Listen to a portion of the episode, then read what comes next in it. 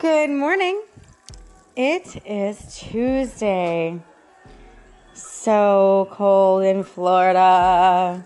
I'm actually cooking my breakfast right now, so I do apologize if you hear that background noise. It's sizzling. It's not bacon. Sorry, it's eggs.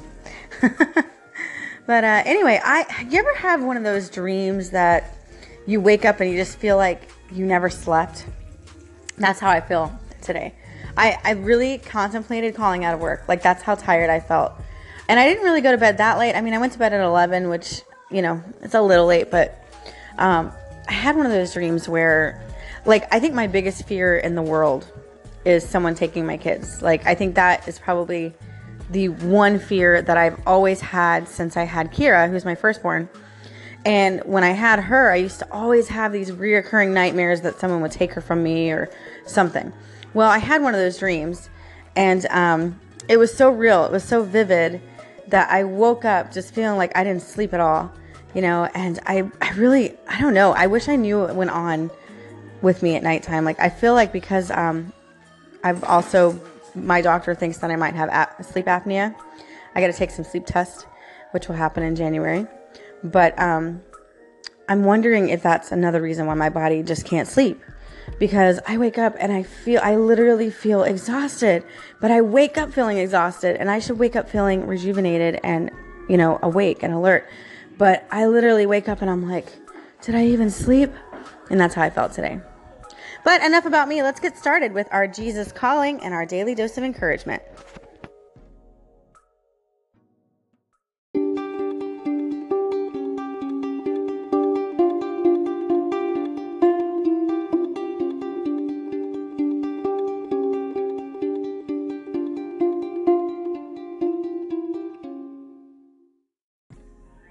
Are you ready for some encouragement this morning? Let's read some Jesus Calling. It is December 12th of 2017, getting closer and closer to Christmas.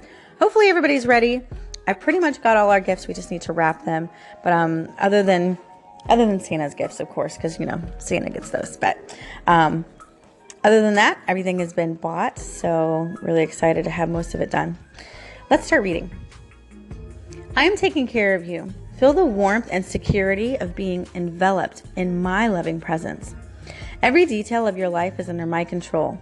Moreover, everything fits into a pattern for good to those who love me and are called according to my design and purpose.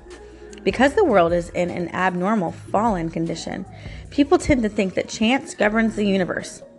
Events may seem to occur randomly, with little or no meaning. People who view the world this way have overlooked one basic fact the limitations of human understanding. What you know of the world you inhabit is only the tip of the iceberg.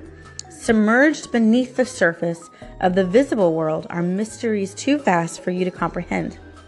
If you could only see how close I am to you and how constantly I work on your behalf, you would never again doubt that I am wonderfully caring for you. This is why you must live by faith, not by sight, trusting in my mysterious, magic, majestic presence. Romans 8:28. Whoa, that's deep, right? Oh my goodness. You know, um, again, these always speak to me. And the and one thing I really love about these passages is everybody gets something different out of it because we are all in a different place in our life right now. Of course, most of my stuff is about my mom because I just lost her. So a lot of the stuff that I read resonates with me in that way. But it may resonate with you in a different one. The way that I'm seeing this uh, particular passage is it's saying that the world is in a fallen condition, which it totally is. And it's saying that things may seem to happen just by chance or randomly, but underneath the surface, God is in control of it. Um, if we could actually see the spiritual realm, then we could see how hard He's working for us and um, what he's doing. And that's why we need to live by faith, not by sight. Um, and this speaks to me because of my mom, because I can't understand why she was taken from me. I don't understand it. I can't comprehend it. And I'm dealing with this anger, you know, anger of my mom, even though she doesn't have anything to do with that, but just anger, angry that she left me and angry at God in the sense that he took her. Um, and even though I'm, I have a very close relationship with God and I pray to him all the time, I think I still have like this kind of like grudge like why would you take her away?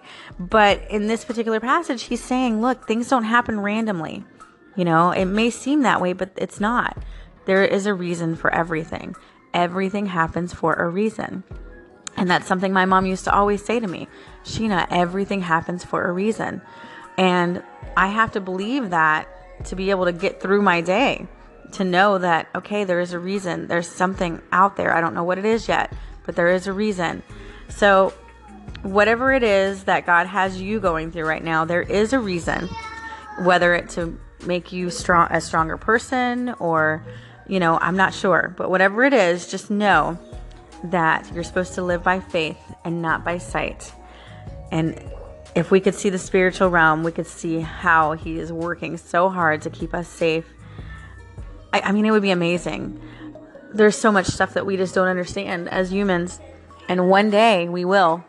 But uh, until that day, we just have to live by faith, not by sight. I think those are powerful words, and it's ones that are very hard to swallow, especially for people who, like me, who don't like to take risks and don't like to take chances. And I like everything to be in order, and I like to plan it. And even though we do spontaneous things, I like to at least have a goal in mind of what's going to happen and um, God doesn't work that way.